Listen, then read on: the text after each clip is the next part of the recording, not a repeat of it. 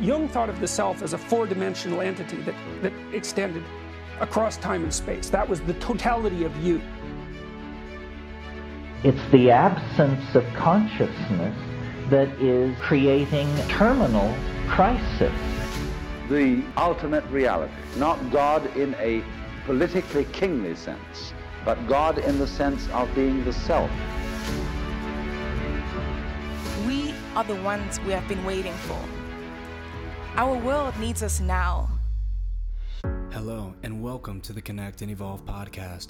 My name is Ben Holt, and it is an honor to introduce you to some of the greatest health and wellness experts, artists, spiritual teachers, and innovators of our time. The intention of this podcast is to provide you with the necessary tools and understanding to create a beautiful life full of empowerment, abundance, and sovereignty for you and your loved ones. Through conscious conversations and guided experiences, we will be expanding to new horizons and discovering what it means to be fully expressed. So, thank you so much for being here, and without further ado, let's dive in. Yo, what's up, everybody? Welcome back to another episode of the podcast. I appreciate you so much for being here. And today's episode is brought to you by Sacred Embodiment Retreats by yours truly.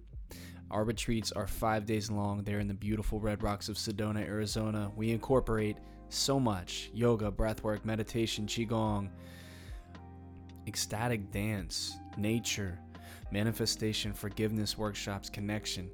If you are being called to uplevel yourself on all levels, mind, body, and soul, then I invite you to come join us at the next Sacred Embodiment Retreat in Sedona this May, May 26th to the 30th, we have two spots left for particularly two couples, right? So if you are a couple and you're hearing this and you're called to come experience a vacation, yet a vacation that is going to bring you closer to yourself, your true self, your spirit, one another, nature, then I invite you. Sedona is one of the most beautiful places in the world, and it's where we've been hosting our retreats for years. We absolutely love it there. And our retreat center is this beautiful, eco luxury, bountiful location that is ready to take you in with open arms. If you go to connectandevolve.com forward slash retreats, that's connectandevolve.com forward slash retreats, then you will be guided in the right direction. You will see our next retreat, our upcoming retreat this May 26th through the 30th. And whenever you reach out to me, just let me know that you heard about the retreat on the podcast, and I will give you a sweet little discount. Awesome. So, our guest today is none other than Mr. James Silvas, and he is a mindset specialist. He's a coach, uh, a high level coach, one of the best coaches I've had the pleasure of talking to and having a conversation with, and lucky to call him my friend now. So he just has a wealth of knowledge on so many different topics, but primarily on how to uplevel your life in all the ways and how to do it in a really systematical, practical fashion. Systematical, I think I just made that word up. Systematic, practical fashion. Um, I really enjoyed our conversation and we got along really well. So I know you will too. So here it is. Without further ado, my brother, James Silvas. My brother, how are you? I'm doing well. I'm excited to be here and honored to be collaborating with you and your audience today. Aho, my man. Sounds great. I'm excited to have you here and excited to dive into all the things that you're offering to the world right now. I know you're up to some really cool stuff. Um, so I'd love to just drop into a quick origin story on, you know, where where where your roots are lying. You know, where what what brought you to where you are today. I know you're a um, you know you're you're working with a lot of motivation. You're inspiring a lot of people. So what what initiated where you are today? Yeah so grew up in vegas. My parents have been married for 30 plus years. Grew up in a very solid foundation. Learned wow. a lot of core disciplines from my mom and my dad. Mom was mostly listening. That i mean other things that she taught me but listening was the real key. You can always learn something from someone mm-hmm. even if it's something that you shouldn't do and so mm-hmm. that allowed me to operate with curiosity and non judgment in a lot of my interactions, which actually allowed me to receive information in a way that wasn't or was as least amount of tainted as possible to really connect with the person. And that has allowed me to build communication skills, uh, deeper levels of connection, and really strong relationships. Dad grew up in, you know, eight with eight siblings and uh, very, yeah, very um, competitive environment. So I learned discipline from him, and I learned just my my natural drive to want to improve. So you combine those elements with sport. I played sports my whole life, starting at five years old. Mhm.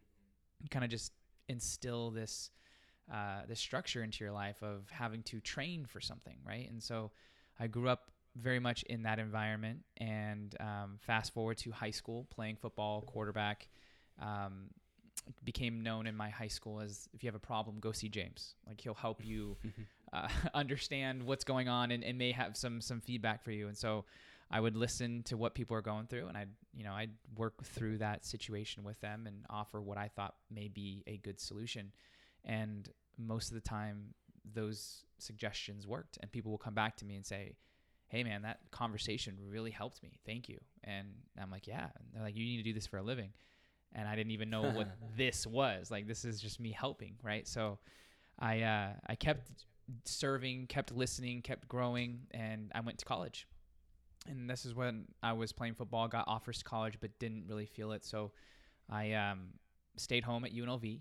So I'm born and raised in Las Vegas. So stayed home and uh, decided to go into physical therapy because that was the closest thing to sport. And while doing that, I got a job at a clinic, a PT clinic, as a as an aide, and I was just like, "This, I can't do this nine to five stuff. Like, Mhm. I have to do something different. I, I want to. I'm dreaming bigger. I want to make more impact." And so um, I left the PT space and graduated, obviously, and, and went into the industry, Las Vegas industry, the club scene, to Mm. put some money in my pocket. and uh, I worked at Wet Republic, which is probably the number one day club in the world. And I, I was a busser there. I could tell you stories for days as to what happened, what I saw that no person should probably see. And um, I can imagine. Lots, yeah, lots of lots of craziness there. But while I was in college, I met a professor who, by the name of Dr. Mark Guadagnoli, he's a four-time world-renowned mental performance coach, and he taught me the fundamentals of the mind-body connection, neuroscience, psychology, Mm. and how to create your own life and live life on your terms. And I Mhm. just became fascinated with how powerful we are, but how often we talk ourselves out of things, or we don't give ourselves enough um, opportunity to pursue more of who we are. And so, book after book, question after question, class after class, I was like, I need, I want to do this. Like this is this is feels right. And uh, that was right around the time where quote unquote life coaching became a thing, and I was just Mhm. like, I hate that term. Like I don't, I don't Yeah. want to tell people how to live their life. I just want to help them optimize however whatever they're doing. If that's sport, if that's business, if that's whatever. And so I just started proclaiming that I was now a coach. And I Mhm. started working with friends and family for $20. They'd come over my house and um, charge them whatever. We go in my office, goal set, and start breaking down whatever. And that kind of transformed into me going to my high school and pitching a sports psychology program that then went Mhm. to other high schools across the country and then to corporate, helping people build culture and strengthening their leadership skills so they can influence and um, drive their businesses forward. And, you know, that was, this is kind of all kind of jumbled up, but Yeah. after after the um, day club, I put my two weeks in after working there two years, and I went door knocking and just built my business. Like this is all hands on. Like no one was there supporting me. It was just me having a passion and literally going business to business, telling people who I am, what I what can I can offer. Got the cops called on me. Got people who laughed in my face. I was 24 years old, beginning to doubt who I was and if I made the right decision. And um, after six months of nothing, I finally got the opportunity to work with a corporation, timeshare company, and become the in-house performance coach for 150 of their employees, Wow. responsible for their onboarding, their training of all their their grou- gra- grassroots employees, all the way up to exec leadership, and that became the foundation of my career. And fast forward now, Mm. 8,000 people later, 10 countries later, here I am, continuing to learn, continuing to grow and serve, and and um, be here to support people. That's amazing. I love that your your coaching career was built off of like a really original, authentic, organic foundation and not just, you know, oh, people are giving advice for money now. Let me become a coach as well. right. You know, Right. there's a lot of that. yeah, yeah. and and I've done you know therapy I think is really really important for those who feel called to do it and one of the Mhm. things that I've uncovered about myself in therapy is that I I've had shame around my story for a long time because I didn't grow up in trauma I didn't grow up with my parents being divorced or us uh, me being on the streets and I would always be inspired by people who who could come from that and then rise Mhm. up to quote unquote be successful. And I just thought like who am I to share my story? Like w- there's Right. nothing exhilarating about it. And it wasn't until I fell in love with my own story that I actually gave people permission to fall in love with theirs. And that Yeah. my story is is a lot of people can relate to it and if I don't love that if I don't share that then what am I robbing from somebody else and their potential because they don't they haven't identified that in themselves? So um yeah it's been an interesting journey man. It's a lot of inner work for sure. For sure. Oh, of course. yeah, you got to practice what you preach, right? that's right. That's right. Yeah, I mean, it's it's it's fascinating to you know, so many people feel that their story is insignificant, right? And this this core wound of unworthiness that we're working through as a collective. But at the end of the day, your story resonates with so many people, while the Mhm. story, you know, the Slumdog Millionaire story only reso- resonates with um, a few on a core experiential level. Um, Mhm. You know, the, the story of the combat veteran, it'll resonate with the combat veterans. And it, I've been reading a book by my, my friend Dr. Dan Engle called A Dose of Hope. It talks about MDMA assisted psychotherapy in depth. And the person that they use as um, this metaphorical patient, right? Um, or this pretend patient, it's fascinating because the person doesn't have severe trauma. And like the person, this patient that Dr. Dan chose to utilize in the story just came from, uh, you know, a childhood where his parents weren't super attentive. And, you know, he spent most of his, most of his time with his grandparents. Um, and that how many of us is is that relative for? So many, right? You know, we we either come from broken families where our parents have been divorced or parents work a lot and we have to spend all the time with our grandparents. And in in the book, it shows that it doesn't matter if we have severe trauma or not. We're still affected by the experiences from our past and our childhood. And so every story, every every upbringing is relevant in that Mhm. space. And every upbringing has has substance that we can really utilize to to help others and navigating their own journey. And so I just thought it was interesting how you mentioned that and it's something I was just recently reading. And at the end of the day in the book, not to sp- spoiler alert everyone, but the the guy he the patient he you know has so much built up inside of him from this childhood where his parents weren't very attentive toward him.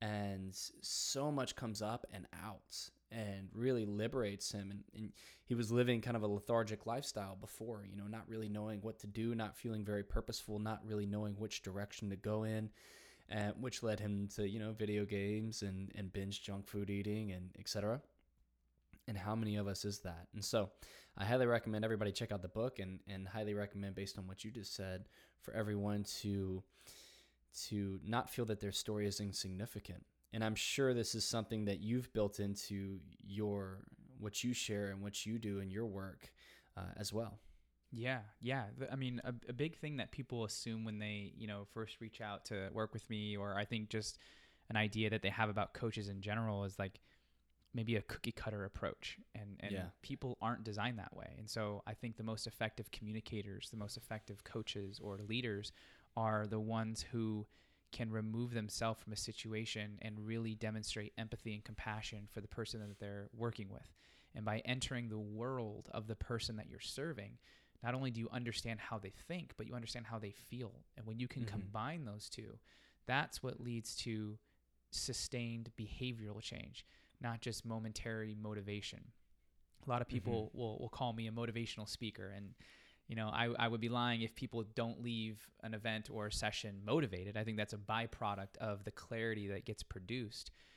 But I've never been a fan of titles and and but mindset specialist seems to be the best one that I can think of at, at the moment because it really does come down to mind.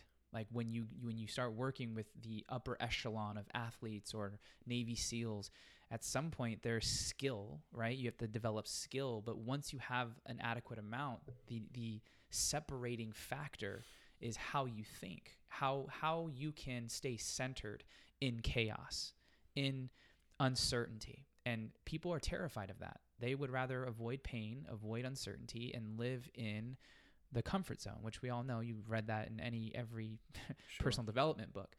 But there's a reason why it's like that. Our brain is risk averse. We don't want to think more than we have to. Our body and our minds are all about conserving energy. And so if we found a certain way to live and we're alive, that's a success. We're not mm-hmm. designed for greatness, we're designed for survival. Mm-hmm. And if you want greatness, then you have to override your natural conditioning to play it safe. And when you can do that, then you start reaching deeper levels of your potential. You start living life on a different level. You start uh, really seeing what you're capable of, and life becomes miraculous at that point because it's it's literally comes down to what do I want to experience, and who do I need to be to start inviting that reality into my current existence. And um, that's what I help people do. That's beautiful, man. And so I'm curious, what are the primary modalities that you work with to help people overcome this this innate, evolutionarily driven desire to be comfortable? Yeah. Yeah. First, we got to identify your values. That is the structure in which you live. That's the lens in which you look at life, right? So, mm. most people surprisingly don't know what those are. And so, until you have that, it's like you're building a house on a faulty foundation. So, right. first, we identify that. Then we, depending on the individual's goals, we start taking a magnifying glass to how they're thinking, which other words would be limiting beliefs. And you start right. working backwards from where those originated. So it's a mixture of past um, reflection and understanding, piecing things together, while also incorporating small wins in uh, new spaces that get you comfortable with the unknown. So, you know, my my client list can span from sport, high performing, nationally ranked sports teams, both high school mm-hmm. and collegiate, or to an executive that is wanting to grow their business or develop more leaders. Like, just depending on the individual, those two things I start with. And then, um, you know, monitoring their energy management. How are you managing your energy? Right. You can have the best time management if you want, but you, if you don't have any energy to put into the time, then it's pointless.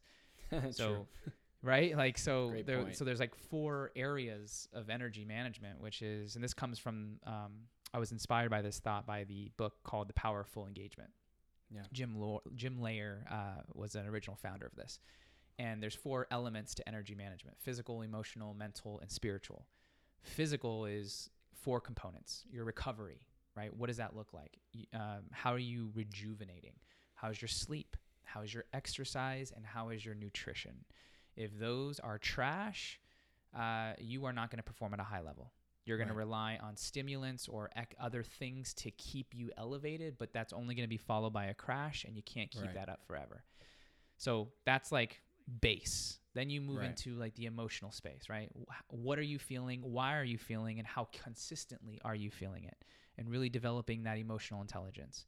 Mental is all about where you you focus. That's more time management how are you prioritizing your day based on the spiritual side of things, which is values, vision, and purpose. And so, helping the individual get clear on those areas gives them metrics to track to know are they heading in the right direction or are they falling off and, and what needs to be done to get back on track. Hmm. So, a couple of things come up for me as you share. Um, one being you know how as as coaches right? How is the what's the best way to hold ourselves accountable in order to practice these things that we share with others? You know because i notice it's uh, for myself and for so many others that i know that do this work that it's very easy to share in a moment and to to create resolution to help somebody create resolution and a game plan and intention setting etc but it can be very challenging whenever we're caught in the the motions of life, right? Where we have relationships, uh, we have circumstance, we have 3D obligations, There's a lot that happens in life to throw us off of our wah. And so I'm curious as to I'm sure you've been asked this question. What do you feel is is the best way as coaches to really hold ourselves accountable and to stay on the straight and narrow? So I can only speak to my experience, but Yeah. for my, one of my values is integrity. Mm-hmm. And when I work with people, I think one of the reasons why I have been so effective, and this is the feedback that I've received, is not so much what I say and how I say it, but more so who I'm being while I'm saying it. Right. I believe that words hold an energetic frequency. And if you're not matching your words with your actions, which is the definition of integrity, then that frequency behind the words, behind what you do, gets watered down. And so if if a coach's true purpose is to serve, then the accountability behind that service and the transformation that will come in that experience if you do the work and show up to that experience in the best way is ultimately going to be the highest form of service for you and for that individual. So for me, the way I look at it is who can I have in my corner that one understands me and what I'm going after? This can be your wife, your husband, your f- parents, colleagues, Anyone. whoever, right? Your your circle. And then um, being cr- clear on all the things that we've talked about, but then really just saying like, are you a hypocrite or not? yeah. And and the truth is, only you can answer that. right. You have to look in the mirror and say, I just gave that person p- a piece of advice. Am I following that? And for me, that's enough to to keep me on the path. Yeah. Um, and, and that works for me because integrity is one of my top five values. And if I don't Right. have my word, what else do I have? It's a slippery slope um, if you don't have that and honor that. Absolutely. Yeah, no, 100%. And I, I even feel myself, you know, being on that slippery slope, really finding myself like swimming up a river almost sometimes to hold that integrity whenever there's, you know, our, our, our wounds from childhood, whether it be, you know, trying to, um, let's just say, being passive and trying to create harmony and, and tumultuous situations, even if they're not violent situations, like maybe your parents fought a lot and you you know you want to keep the peace, but in order to keep the peace, for me, it's it it, it resolved in people pleasing, right? So recovering people pleaser because I want everybody to be harmonious, and it's very challenging to really integriously share what you're feeling and be vulnerable and and to open up dialogue that may be triggering for both parties Yeah. whenever whenever that's not what's going to right keep the peace. Right. For sure. Because as leaders the goal isn't peace. Right. The goal is progress. Yeah. And with progress comes tension and oh man and and uneasiness. And the better an individual can navigate that the more Yeah. effectively they can lead in those times. And i think that that's why the inner work is so important and not running from pain but sitting in it understanding that pain is the best teacher. Mm. i'm writing that down right now. The goal isn't peace the goal is progress. Wow. Thank you for the session james yeah bro it's a collaboration man yeah here we go um what else can i get out of this no i'm kidding i'm kidding yeah um, I love that, and and in just that short, sweet phrase right there, the goal isn't peace, the goal is progress. Like truly, as leaders, I mean that that you nailed it, man. And I've I realized that I've been just attempting to keep the peace, right? Yeah. And instead of initiate progress yeah and get into those uncomfortable spaces. And it's funny because oftentimes the person, people who can relate to this, the person that we're coercing with, the person that we're trying to keep the peace with, is usually not going to be nearly as triggered or as as as hurt as you assume they may be Right. from your personal wounds. Um, and so I, I love that. And so, what does progress mean to you, man? I'm I'm curious. You know, where do you see us going right here? It's a very interesting time, obviously, and so I'm curious as to what you think about everything that's happening and and how we are progressing and how how we should progress from here in your opinion. So in my opinion with everything that's going on, I think now given all the tension that we're experiencing, what we're seeing is what I'm seeing is a a revealing of Mhm. people's true character. Yeah. You know, and for a long time people can they can they were able to flaunt, they were able to pretend, but we're getting to a point now where tech is so advanced and um, people have ways of finding holes Mhm. right? And so the truest of true are the ones who are going to rise in the times of tension. Yeah. And uh, w- the beauty, you know, there's a lot of turmoil that's going on, and I don't want to downplay that because I want to acknowledge that and say that that is a real thing. And in every crisis is opportunity, Yeah. and in every opportunity is crisis. And so you know but and, and this can be traced back to the beginning of time. Like this this is the human experience. Every moment there is a choice to be made as to what you are going to focus on are you going to focus on the things that are not working which may be super present for you Right, no money right, in the right. bank i'm gonna lose my house like these are very real things right. um, and on the flip side, the human is a resilient piece of intelligence.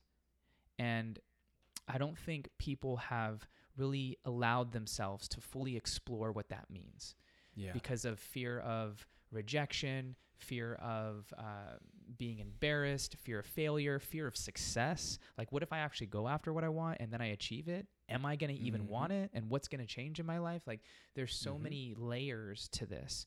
But really, what it comes down to is there's fear over why you're not necessarily progressing in your life. And until you figure that out, you're just going to continue to spin your wheels. Once you Right. do figure that out, then the goal has to be bigger than the fear and then the environment needs to hold a hold you up to a standard where fear doesn't bring you down. Fear actually motivates you. Fear is an indicator that you're heading in the right direction. And you begin to leverage the energy that comes from fear to stay committed to a cause. Mm. so I think now more than ever, because fear is so high, we have a chance to alchemize fear into purpose and really get clear on who we are and what we want. Like us, our whole job experience has changed. No longer are we driving or commuting as much as we used to, and people are having more time to think about quality of life. And this is just all over the country. Like, what is most important to me? I realized as not traveling to work every day that I really enjoy hanging out with my family and working. And so mm-hmm. now maybe I don't need as much hours. Maybe I realize that I can make do with less money than I thought I needed. Or or maybe you realize that a passion of yours emerged out of COVID and now you want to start pursuing that. There's so many quality of life adjustments that I think people are making right now, which is beautiful because that means you're starting to listen within and not fall victim to the societal pressures that are coming at us from mm-hmm. social media, from any sort of media in general, from just the hypnosis that um, Western culture, achievement culture can place on us. And so I'll summarize this by saying something that has, has really helped me kind of navigate this uncertain time that we're in right now is do simple better. Mm-hmm. It's no for me it's never been about how much food can I get on the plate. It's been always about what type of food do I have on my plate and how can I enjoy that food at a deeper level. Yeah. Um, and that works for me. That's more slow incremental growth, whereas other people may be like massive quantum leaps.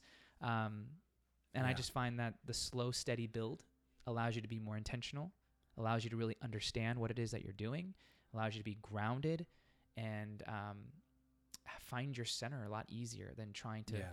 Find your your worth or your identity in an accomplishment, amount of money, or a title. Absolutely. I couldn't agree more. And it's interesting how the slow and steady growth oftentimes permits for quantum leaps. right? Exactly. Eh, right right when you least expect it too, which is the fun part. It's like here I am slowly going about my business, going about my life, you know, maneuvering, moving here, moving there, connecting with different people, maybe sitting with plant medicine, working on my spiritual growth. And next thing you know, bam, your whole life just absolutely blossoms into something so brilliantly different and so such an advancement of what was your life previously that you can't even believe it and then it's time to integrate that right Yes. then that comes with with its whole set of challenges of ups and downs of of twists and turns. And uh, it, it never ends. And I- think this is relative to what you're sharing is that you know no matter what we have right no matter what we acquire we will always have a, a whole new set of of hills and valleys that come with anything right? Any any possessions that we have any career that we choose any relationship that we're in everything comes with those that set of challenges and the goal is not peace the goal is progress right, Right. progressing progressing through the experience of life no matter what what it may be and boy that is not an easy thing to do it's easier said than done huh? right, right.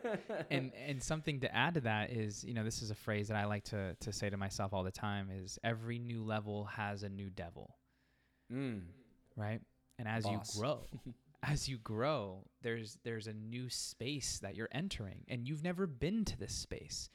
And so some people can get caught in, oh, this last level for me was so easy and now this new level is very challenging. Well, of course, because it's new. hmm and the one once you start relaxing into knowing that the next level for you whatever that is in your life right now is going to be turbulent then you you you don't lower your expectations but you get real with what you're to experience and Yeah. when you do that you're you're not let down but you're actually more prepared and so i find that Mhm. um again like sitting in that pressure that's how diamonds are made. Nothing Yeah. of value is ever formed without tension. You Yeah. don't even appreciate the things in your life that were just given. You appreciate the times where you were like struggling and then you made it through and you're like, Mhm. man, yes, I can't believe I did that, right? So it's important to remind ourselves um, to, to do that. And and there's a phrase by um, there's a guy named Alex Hormozi that I've been listening to lately. He's Mhm. uh, he's been inspiring me a lot. And he said something that uh, on one of his posts, he's like, most people need to be reminded, not taught. Mhm. And uh, I think that's that's important to, to understand for ourselves. Absolutely, I couldn't I couldn't agree more with that either. Most people need to be reminded, and I feel like that's a huge part of coaching. And I'm writing Yeah. this down as well. yeah, Holding the so mirror, good. man. Yeah, holding the mirror exactly, and you know this is why coaches have coaches, right? Let's not Yes. fool ourselves. Like nobody is, nobody is fully there, and and, and you know to play off of what you said, no video game, right, has ever been as you progress through the game, it gets easier, right? Right, right. I I think the last video game I played was like Kingdom Hearts, and all my Kingdom Hearts nerds out there, you will really appreciate this. But you don't fight Sephiroth at the beginning of the game. You know, it's like this is- dude is a boss level character, and he's ex- like you have to win the game like 15 times to just be able to fight him and stuff. And anyway, you know, oftentimes it's good to ask ourselves, for my Kingdom Hearts nerds, what's our Sephiroth, right? Right. What is our insurmountable challenge in our life right now that we just absolutely cannot even wrap our minds around achieving? yes. You know, because we can achieve that. It just takes the experience necessary to rest in the journey, right? And one of my favorite books, The Alchemist, where he realizes that the treasure is the journey itself. And for us to be present and really rest in the journey and rest in that pressure that you were saying, I, I, believe is super important. And, and I love that you said, you know, people's characters and, and who people are is unveiling right now because I reference, you know, the apocalypse means the unveiling, right? And so if you look at 2020 in a snapshot, we have total full blown apocalypse, right? Dumpsters on fire, cars on fire, you know, everything's, you know, virus, like it just a textbook apocalypse. I don't know why my Right. camera's doing that. But you know, but it's also a textbook unveiling. Uh, we we see everything just really clearly for for what it is, and very rarely do you meet people these days that aren't aware that the information that they're being given is potentially um, purposed towards a certain agenda, whether Mhm. wha- whatever it may be. You know, if if they can make more, if anybody can make more money on someone, and that's their primary. Um, their primary intention, then you better believe that's Right. you know got some fishy stuff going on. But um, I, I love what you said. Most people need to be reminded and not taught. And so, yeah, where do we go from here? I'm I'm curious as to, well, I want to play on on what you said as well. That you know what we're experiencing right now as a collective, which can be very scary for many. It, it's also this incredible, as we know, an incredible catalyst for change. I was recently listening to a podcast with Dr. Zach Bush, who I've just become this humongous fan of over the past couple of months because he's just so the way he integrates fifth dimensional concepts into the 3D as a medical doctor is fascinating to me. And him and Charles Eisenstein were discussing how you know wh- where we are right now is we're in the cocoon, right? We're in Mhm. the we're we're coming into the birth canal, and in Mhm. the birth canal is where the most pressure is held onto the baby, right? And as we're we're a baby in the womb, we're getting pushed and contracted out of this birth canal, this seemingly impossible feat of going through this tiny hole as this human being, right? And we're feeling that pressure. We're feeling the, you know, the cervix just crushed down on our little bodies, you know, in the in the collective pressure of us really emerging out into this new world, you know, that we live in this new paradigm, which imagine being in a womb, you know, and living in a womb your entire life and then coming into the world.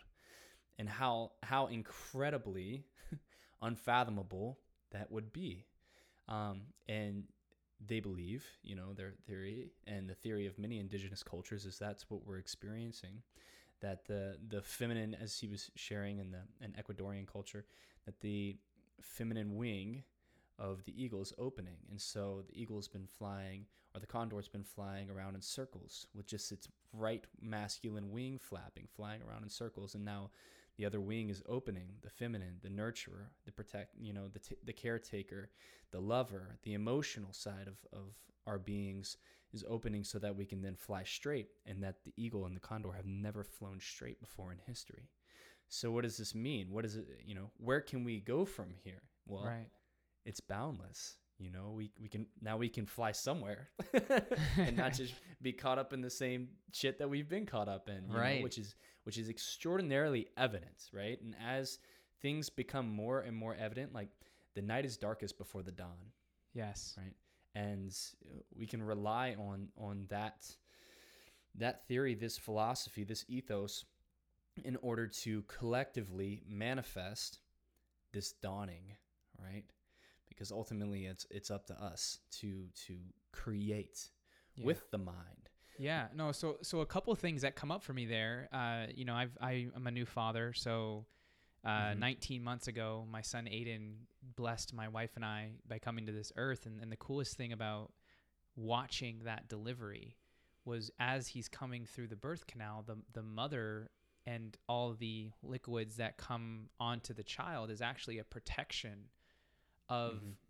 of of protecting that baby into a new environment, right? So to, to Mhm. fit with your your metaphor of we're in the birth canal, we're also being Mhm. blessed coming out of it, right? So I thought that was that was really cool. But a second thing that you that you mentioned was um, the man, I'm drawing a blank now.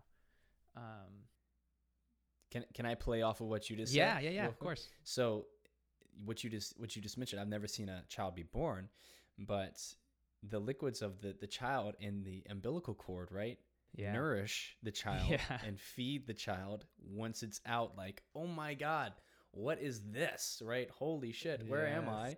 This is a whole different universe. I mean, it would basically like us being sucked through a wormhole and being on a different planet entirely. That's so expansive we can't even begin to imagine. But then we also have like spirits like don't worry, don't worry, like nourishes, you know, nourishes and nurtures you as you go along with your umbilical cord and embryonic fluid and all the stuff that, you know, the baby receives. So I, I love that. I love Yeah. that reference and analogy. But go ahead. Yeah, no, it's it's it's true, man, and and and so really living living life the way that you want to, I think is is is what's most important right now. And and oh, I know what I was, I was gonna say. Like, I was I'm, I've really been thinking about social media and this metaverse and and all these new tech things that are happening right now, which are, are very very interesting. And um, when you look at tribes, how we've originated as a human species, we've always been in relatively small tribes, right? Like maybe 100, Right. 150 max. Right. And now some of us are, are with our Instagram followings are getting 10, 20, 100, a million followers. It's like we aren't designed to be connected to that many people Right. you know and, and so much data is coming at us so fast that if we don't know what roots us if we don't know what's important then we don't know what to sift through which Right. means we take all of that data in which creates very large amounts of overwhelm and when you're Mhm. overwhelmed and and confused you can't think clearly and when you can't think clearly you end up following the status quo which is going back to our safety zone, right? So um, Mhm. the leader and the trailblazer is the person who goes first. And oftentimes that means that you're not going to be understood or that you are not going to, you're going to be um, in constant evolution with your relationships. And the ones that you trust the most and you have the most deep relationship with are going to be the ones who stay there. Other ones are going to prune themselves out of your life. And I think it's important to note that as you grow and you make this decision, this conscious decision to say, I'm going to progress, know all the repercussions that come from that. And Yeah. uh, relationships is a big one. Yes, no way shower, change maker, mover and shaker has ever gone without scrutiny, right? Without being criticized and and even like you know made a laughing stock of. Like Yeah. truly, you know the the great pioneers have been the ones who are, you know, very few people believe in them until they achieve what they said they were going to achieve, and then everyone believes in them, and then they're a hero, right? So right, right. And you know this is the back to our conversation about slow and steady growth and how that Mm. permits quantum leaps Mm-hmm. you know for all the trailblazers out there all the leaders out there that are that feel lonely and that feel like they are surmounting to nothing at this time and that feel like no matter what they do this this vision that they have can't come to fruition just remember all of the pioneers before you you know not knowing if what they they saw in their vision would come to reality but then you look at prince you look at Nelson Mandela. You look at th- these people who really had had a dream, had a vision. Martin Luther King, and were just you know hated by so many, but are remembered as legends. You know, uh, are are timeless. Their their their energy will be carried for the rest of time. And so I love I love what you referenced there. Yeah, and a, and a lot of times when you get clear on your path and you start progressing, people are going to project their insecurity onto you because Mhm. they're going to see you and part of them is going to realize what they're capable of Mhm. and they're going to see their capabilities lived out through your actions and they're going to feel that disconnect from what they say they want and what they're actually doing so they're going to actually take their anger and frustration over themselves and place it on you as someone else to blame rather than taking ownership for their life so that that's what's going to be happening but um, Yeah.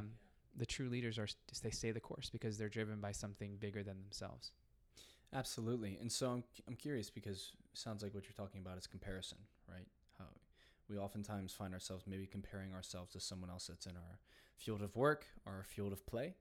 That's, um, and this is really doing us a disservice. And I even find myself doing, you know, I have so many things that I'm doing, right? And, and I'm, I'm receiving recognition for those things. But oftentimes I'll feel like, man, where's my recognition at? Where's my Someone notice the work I'm doing, please. yes, somebody noticed me. Damn it. and and I laugh at myself, but it's it's true. It's you know it's part of it's part of what I'm working through right now. And then I find myself like, damn, I wish I had you know as many followers as this person, or I wish I had as many people sign up for my training as this person, or or I was wish I was getting the recognition this person's having. So.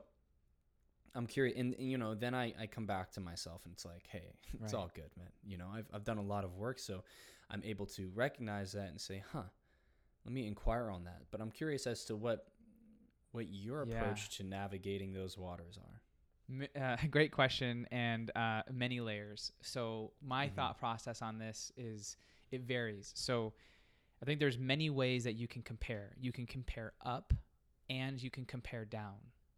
Mm. Most people compare up, which makes them feel insignificant, and they fail to compare down, which reminds them of all the growth that they've had. right? So comparison up is seeing, let's say, uh, for me, an example as someone who's been a coach, like like a Tony Robbins, let's say, right, and I look at him and I'm like, damn man, I wish I was doing that. I wish I was making that. I wish da da da da da. Like, I'm going to feel. If I don't use that comparison in the right way, I'm going to feel very insignificant and probably beat myself up because I'm not where I think I should be compared to where he was at my age or, or whatever. And it's just a big black hole that you can get sucked into. That would be the Sure, negative side of, course. using that. You can compare up and notice that the jealousy or the envy that you're feeling there is actually a call from within and really a source of inspiration exactly. that is blocked that you can now unlock to leverage that energy to push in your own way uh, at your own pace forward Right. compared down is man i'm let's say i have 100 people that sign up for my thing and i go okay well no there are other coaches that are only getting 25 50 it's not to say that i'm better than them it's just to say that you have if you're going to compare up you have to also compare down to give yourself a fair look at things but we Sure. awfully we don't do that we we only err on the side of caution that usually makes us look worse than we are um, for whatever reason, not being enough syndrome or, or whatever. But so I think it's important to note that you can do both of those and you can do them in healthy ways, not unhealthy Mhm. ways. Then there is like a comparison to self Right. yesterday, Right. right? Like this w- this is where feedback and metrics come into play. Am I better today than I was yesterday? I don't know. Yeah. Well, how would you know? Well, I if I guess if I was looking at this, this, and this, that would let me know if I'm progressing. Okay, then let's create metrics or systems around those things that allow you to reference yesterday in comparison to today. That is ultimately the the winning strategy. Although comparison up and using that as inspiration can be very helpful from a drive perspective and maybe initial kind of getting the engine started, but then one who shifts to comparison to self yesterday um, makes it even more healthy and even more sustainable. Because you stop looking from without and you start looking within and the withinness gets stronger your intuition increases you start doubling down on what you're good at and what you love and that over time compounds into those quantum leaps that we're talking about. So when i catch myself in comparison which it's weekly you know Mhm. and i'm like okay yep there there it is. Take a deep breath reset. What am i com- what what specifically am i looking at?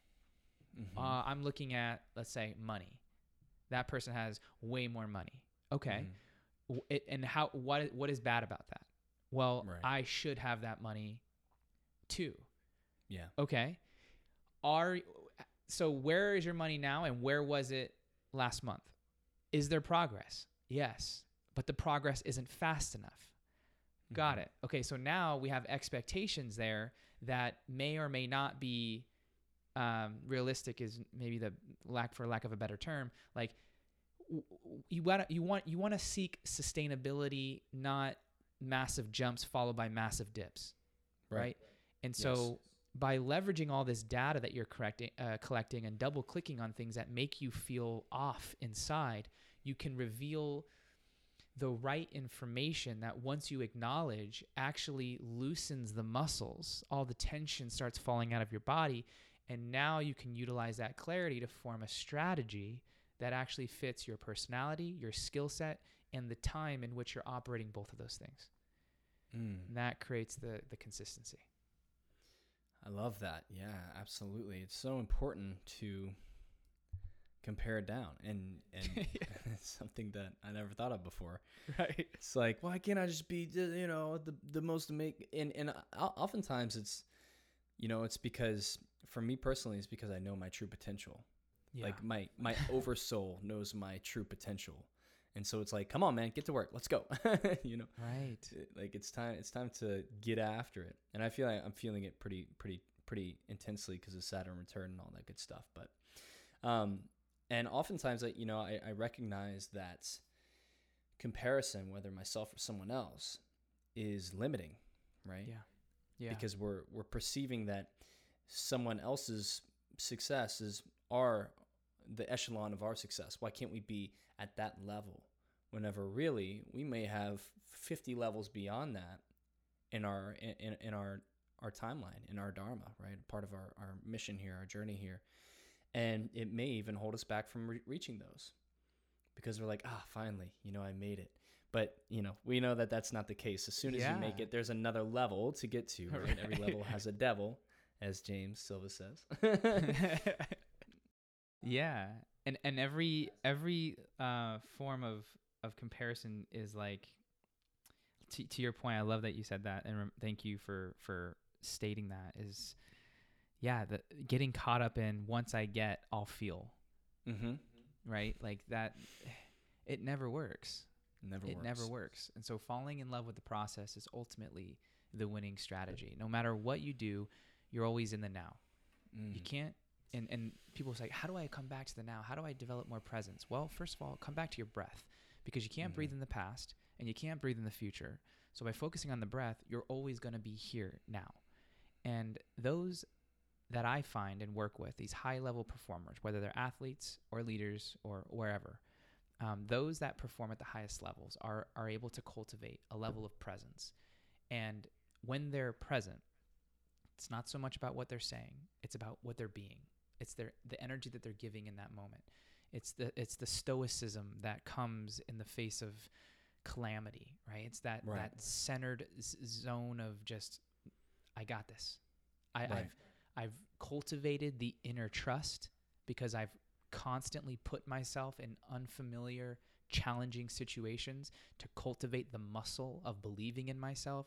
And so when i see a challenge i don't run I stay, I breathe, I notice, I observe, and then I act. And all that can happen in a matter of seconds or it can happen in a matter of minutes. But either way, the leader is able to quiet down the mind and say, What's the intention? And what do I need to do? And then Mhm. feedback from there, you know? And um, that's something that I've really spent a lot of time on at least in the last three years that have and and more so recently with having a son been challenged to continue is how do i Mhm. stay present with so much going on um, breath is definitely one of those things and meditation is another form of that too Mm-hmm. Absolutely. Yeah, I you know I've been working with breath work for quite a while and, and teaching breath work for about four years. And part of what I'm doing is certifying people to teach the breathwork styles that I created based on the different styles that I've learned. Um, and which is one of those comparison things because you have a, you know quite a few people that are starting to venture into that space as well as being a musician. And so there's so much room for growth, right? It's like Yeah. and I know that, you know, once there's hundreds of students and dozens of, you know, a dozen albums, like there will still be, gosh, you know, one day I'll be like Prince, maybe, you know, like just, how do I become a legend? I'm jealous of the legends now, you know? but anyway, yeah well, and what's Yeah. interesting too about the legends I, I think that the legends never really wanted to be legends right, right? They, They were just just, on the operating in their own exactly, and and then, and it just happens from there. And it's the same thing with like, I want to be rich because everyone will see me a certain way. Well, it's like, well, just just focus on meeting your needs and delivering extreme levels of value, and those Yep. things are just going to happen. absolutely as a byproduct. And exactly. you you know the only times where I was truly legendary was when I wasn't trying to be. Yes. Yeah. the moments where I was I was I felt the recognition, right? I felt that thank you so much for this. This has radically changed my life. Were the moments where I was present yes. and just focusing on focusing on providing as much value as possible. And that was one of you know, I say that was, but obviously it still is one of my core values. Um, Yeah. is providing as much value as possible. And I remember now just having this conversation, thinking back to moment I had my awakening that changed my life.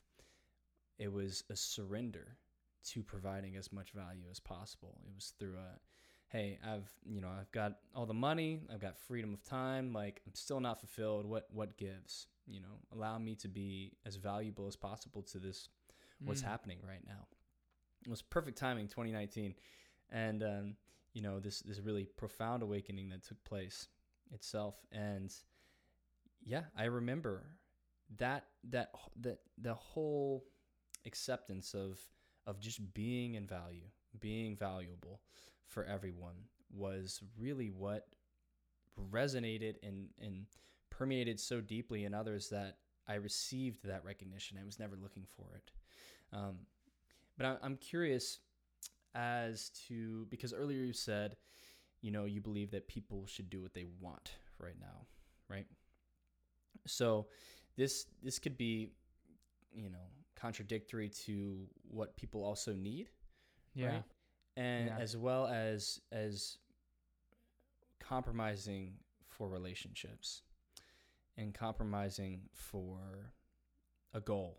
And so I'm curious as to how your perspective on balancing all of those things together. Like how do we do what we want whenever we want to do something that our partner would definitely not like us to do? How do we do what we want That's a loaded question.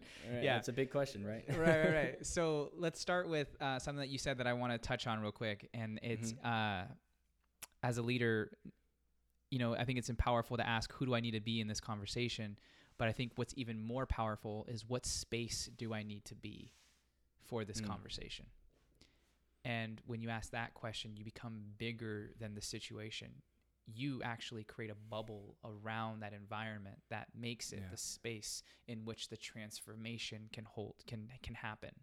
And I think that the moments that you were talking about where you were fully present and you kind of evaporated, you became the space in which facilitated those transformations, almost like you became the conduit for something bigger than you to come through Mhm. you to deliver whatever needed to be delivered. So just I, you made me think of that. I wanted to say that. Thank you for sharing Uh, that. Absolutely.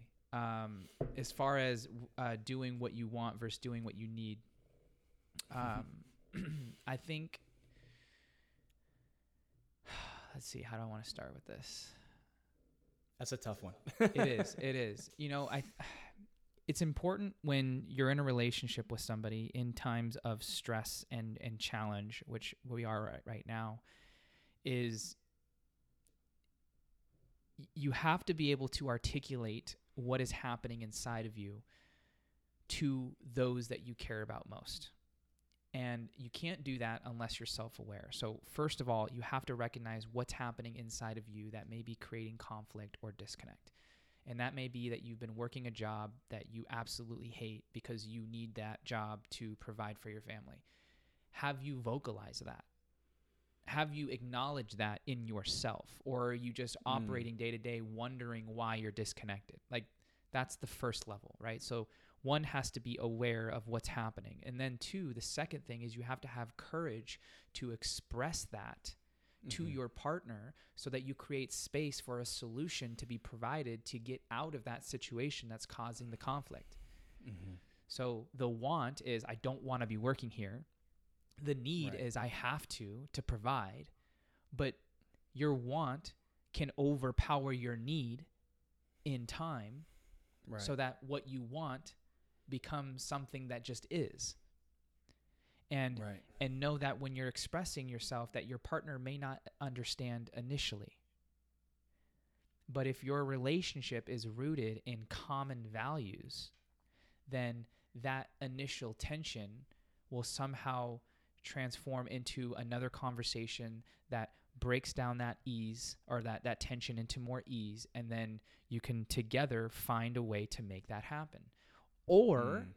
or you may realize that the relationship you're in right now is not the one that is best for your health and maybe Yeah. you're doing it because you it's like sunk cost fallacy well we've been together for so long might as well stay together Right. and it's like no things are easy, things are comfortable, right? Exactly. Into oh man, why am I going to go ahead and add another challenging thing in time of challenge? You know, sometimes if you want to fly, you got to cut what weighs you down, Yep. right? And and sometimes that means that uh, you and that and your partner, if you've been trying your best to do all these strategies, you've done therapy, you've done coaching, and and there seems to still be a disconnect, and it might be time for that relationship to evolve. And that doesn't Mhm. mean that you love them any less. It doesn't mean that they're bad people. It just means that people do evolve and sometimes that means away from each other. Mm-hmm. So so there's many options that you can go about, but I think the first thing is developing awareness of what you're feeling.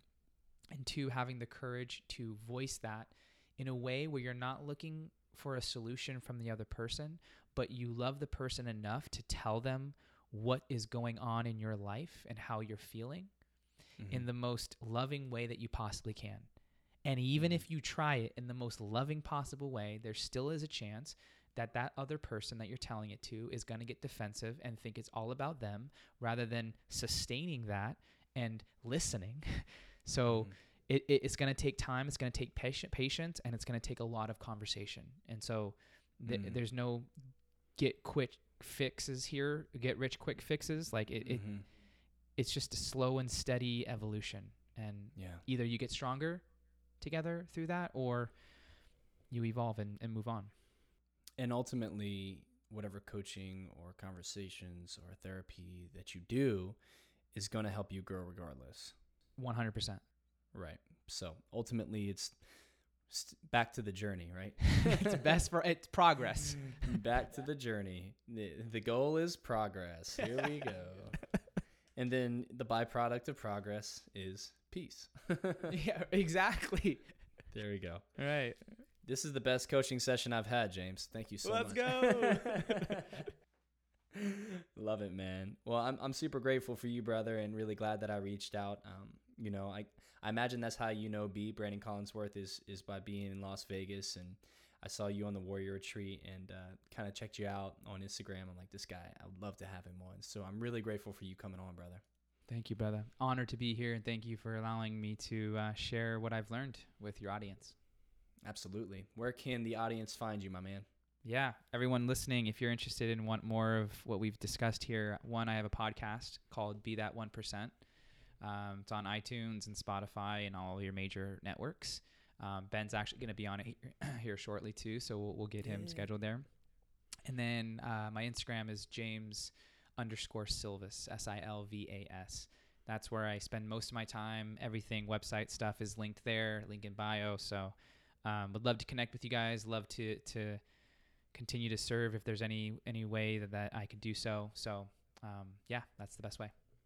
Beautiful. And I know some people will take up take you up on that offer and thank you so much, brother. And and yeah, I'm looking forward to coming on the podcast and and sharing more whenever we get the chance. These conversations, I feel like there's going to be many of them. Probably most likely.